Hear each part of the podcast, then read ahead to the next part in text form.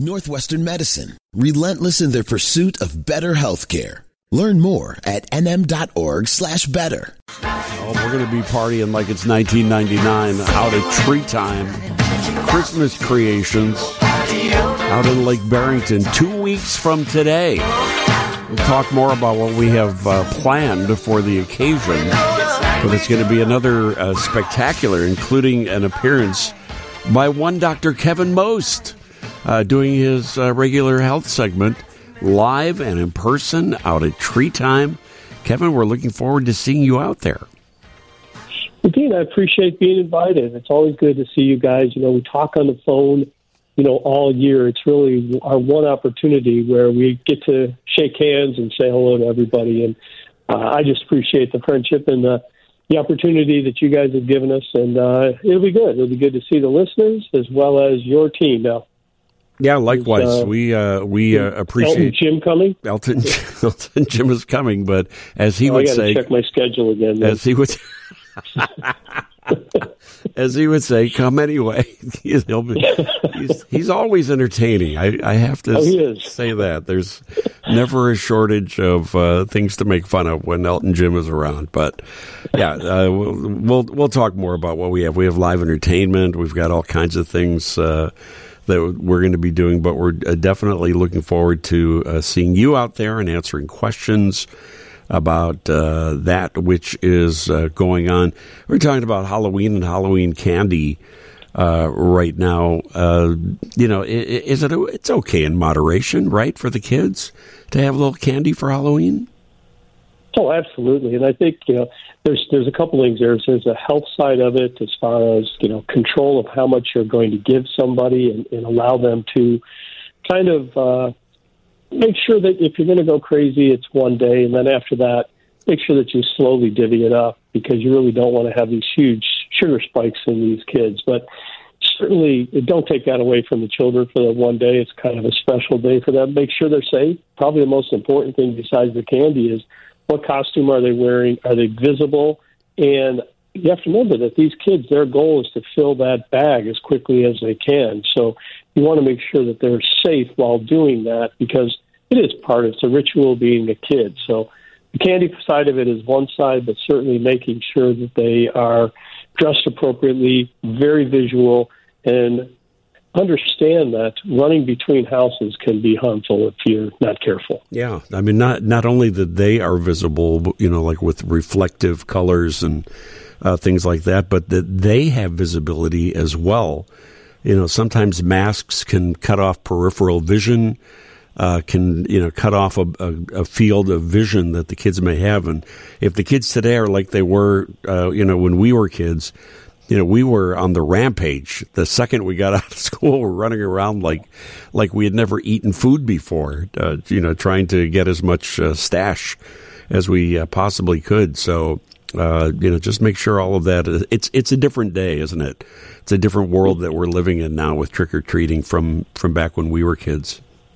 It really is. And, you know, safety is one thing. Certainly the experience for children is important, but safety is one thing. The, if you remember the plastic masks that we used to have, sure. where the, the, the eyes were like just slits. Yep. I mean, it's amazing that we're all still around being able to talk about those masks, but right. uh, cer- certainly making sure your child is safe. And then, like we said, using the candy in moderation, controlling how much they have each day for a period of time is very important. Yep. Yep. Uh, and that goes for all of us grown up kids also that have the leftover candy uh, afterwards too. uh, the, go with moderation with with that as well. Uh, the other thing topically that I wanted to uh, talk about right now, we're getting toward the end of Breast Cancer Awareness Month.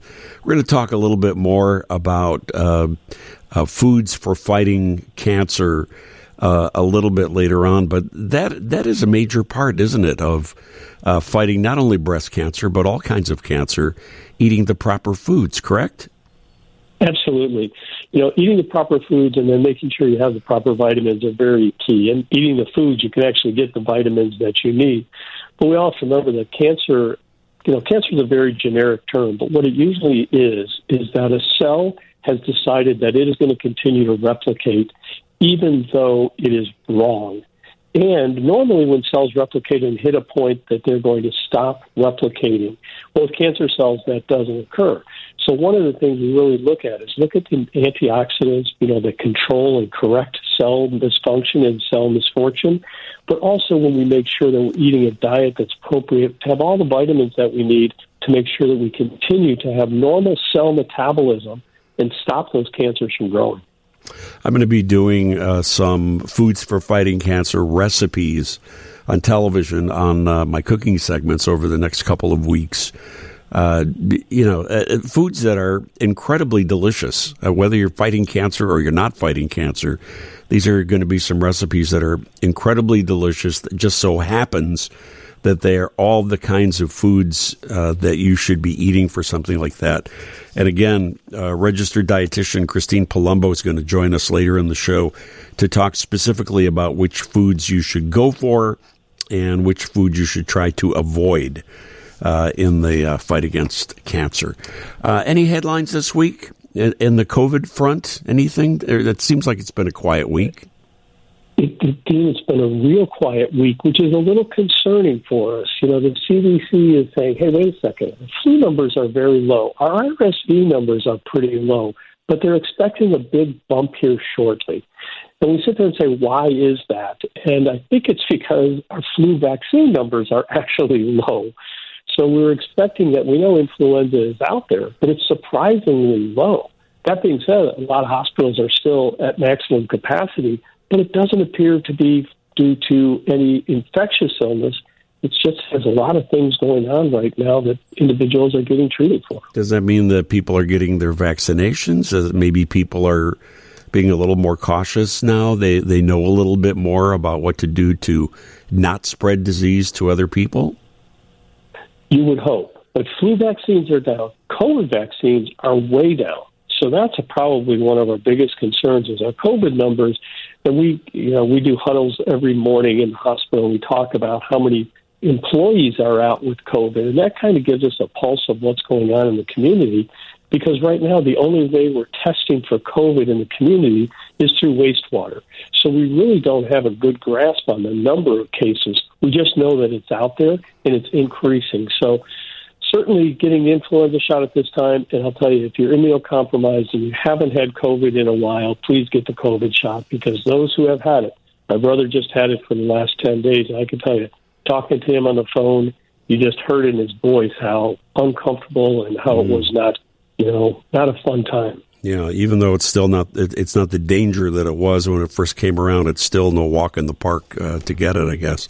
Uh, Absolutely. All right. Well, uh, let me take a break and we'll come back. I want to talk about uh, a couple of things.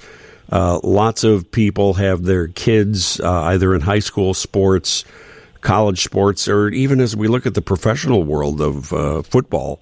the you know concussions are uh, something that people are still dealing with. I want to learn a little bit more about that.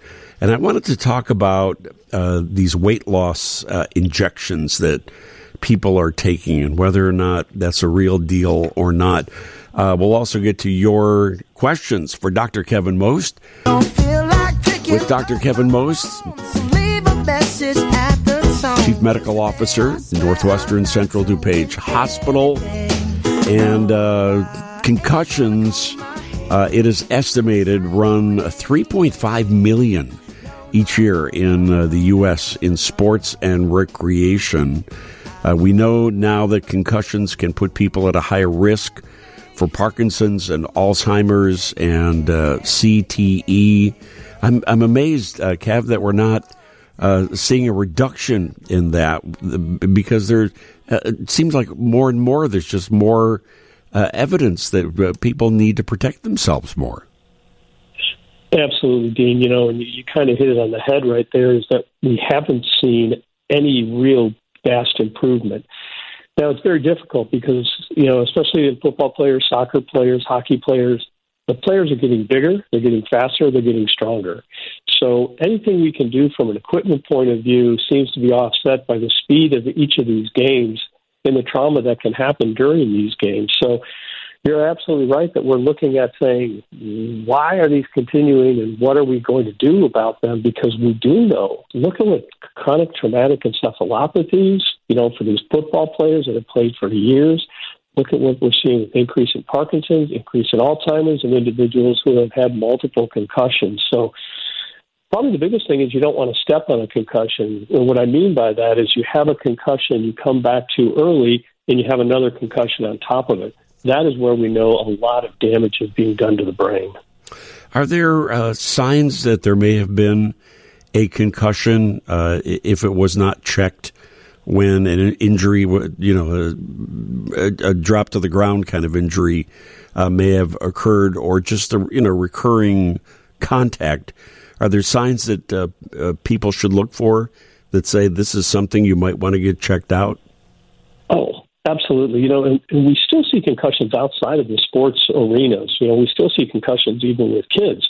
You know, whether they're skateboarding and they fall off a skateboard or whether they're, you know, uh, riding a bike and crash. So certainly we know that that happens with kids. And really you're looking for headache, confusion, lack of coordination, nausea, vomiting, sensitivity to light, fatigue. The child that hits his head after an activity and isn't acting completely normal within a very short period of time, I would have a very high index of suspicion for a concussion at that point. And then what do you do? You go to get uh, a, uh, a CAT scan, an MRI. What what what follows that? Yeah, it, it's really interesting. For the vast majority of patients, we're not going to do much imaging for them unless they have very severe symptoms.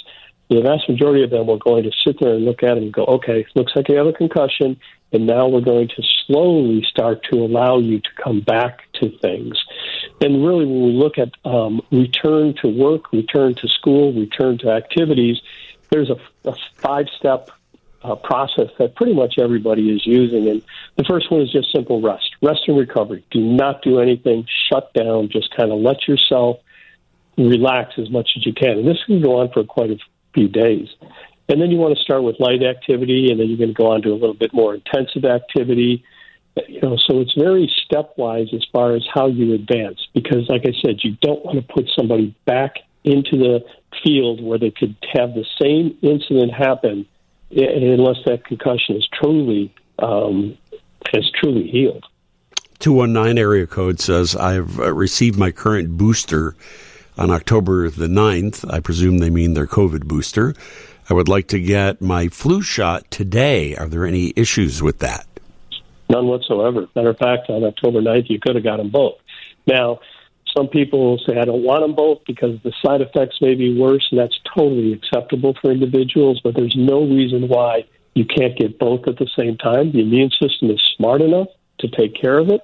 Um, as a matter of fact, as we're looking right now, we talked last week, Moderna, Pfizer, Novavax are all looking at a vaccine that will have both influenza and COVID in the same shot to make ease and compliance much higher.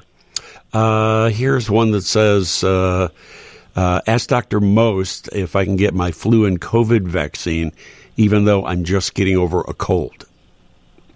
Well, if you're just getting over a cold, I would give it just a couple of days. Allow yourself to get back to at least your baseline. Your immune system is fighting off a cold. Cold being what could be any one of hundreds of different viruses. But let your immune system calm down a little bit. What I usually tell people is don't get it while you're sick. Wait till you, you've recovered from that. And in the meantime, during that time, make sure you're eating appropriately, make sure you're getting the right vitamins, so that when you do get the vaccine, it's focusing on the the um, the the two viruses that we're, we're looking at to protect you against. Right. So you theoretically could, but I'm always saying why. I would say wait a couple days and get your health back. Ah, the good old days of just having a plain old cold. I remember back when I was a youngster, you could just get a plain old cold. Uh, here is the 630 area code. Uh, ask Dr. Most to talk about the diet pill that everyone is taking uh, that is a keto gummy bear. Everybody is swearing that they're losing 20 pounds a month. I think it could be detrimental to people's health. Uh, I haven't even heard about a, a gummy bear in which people are losing 20 pounds a month. Have you? Well, you know, there's so many different things right now that are out there. And keto gummy bears, we're all sitting here saying, okay, wait a second.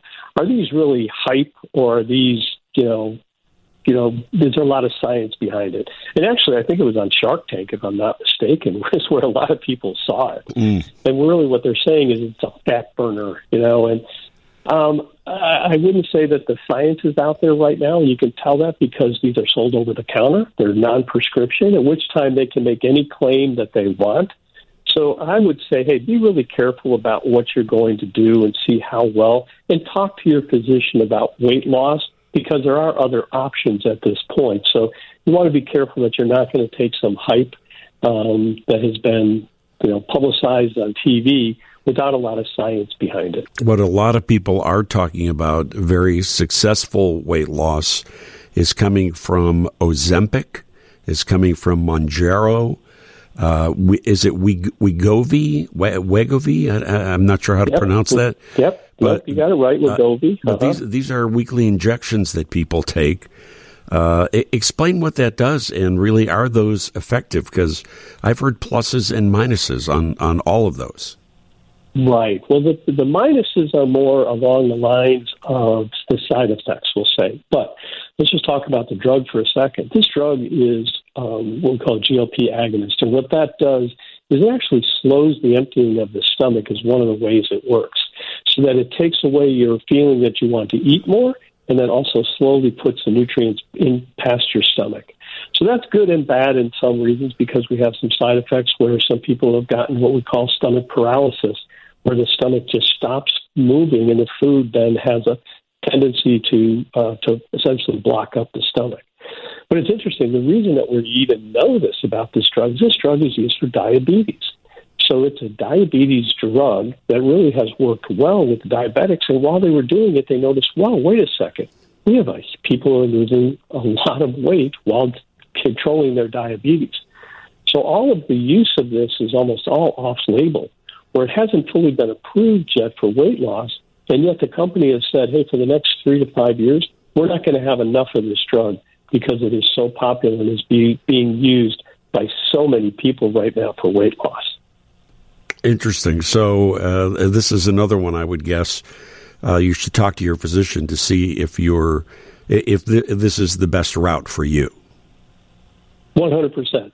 And people have to understand too that if, if you're going to do this and you lose this weight, the, the, the physician is going to talk to you too about okay, we can lose this weight, and you can lose this weight fairly quickly over what we would consider a fairly short period of time of months. But if we stop that medication, you go back to the way you were living, that weight's going to come right back on, like we see with a lot of diet fads. Right. So certainly it's going to be take that opportunity that if the physician says, hey, you know what, this would be a good drug for you, it's going to help you with diabetes, it's going to help your heart, you know, then this would be a good one. And at the same time, okay, now let's take this opportunity to change your lifestyle, change your activity, change how you're going to eat, because losing weight and gaining weight is not good for your heart, not good for your circulation, um, and certainly not good for your mental health. Dr. Kevin Most, Chief Medical Officer at Central DuPage Hospital. Have a great Sunday today, Kev. Thank you. You got it, Dean. We'll talk soon.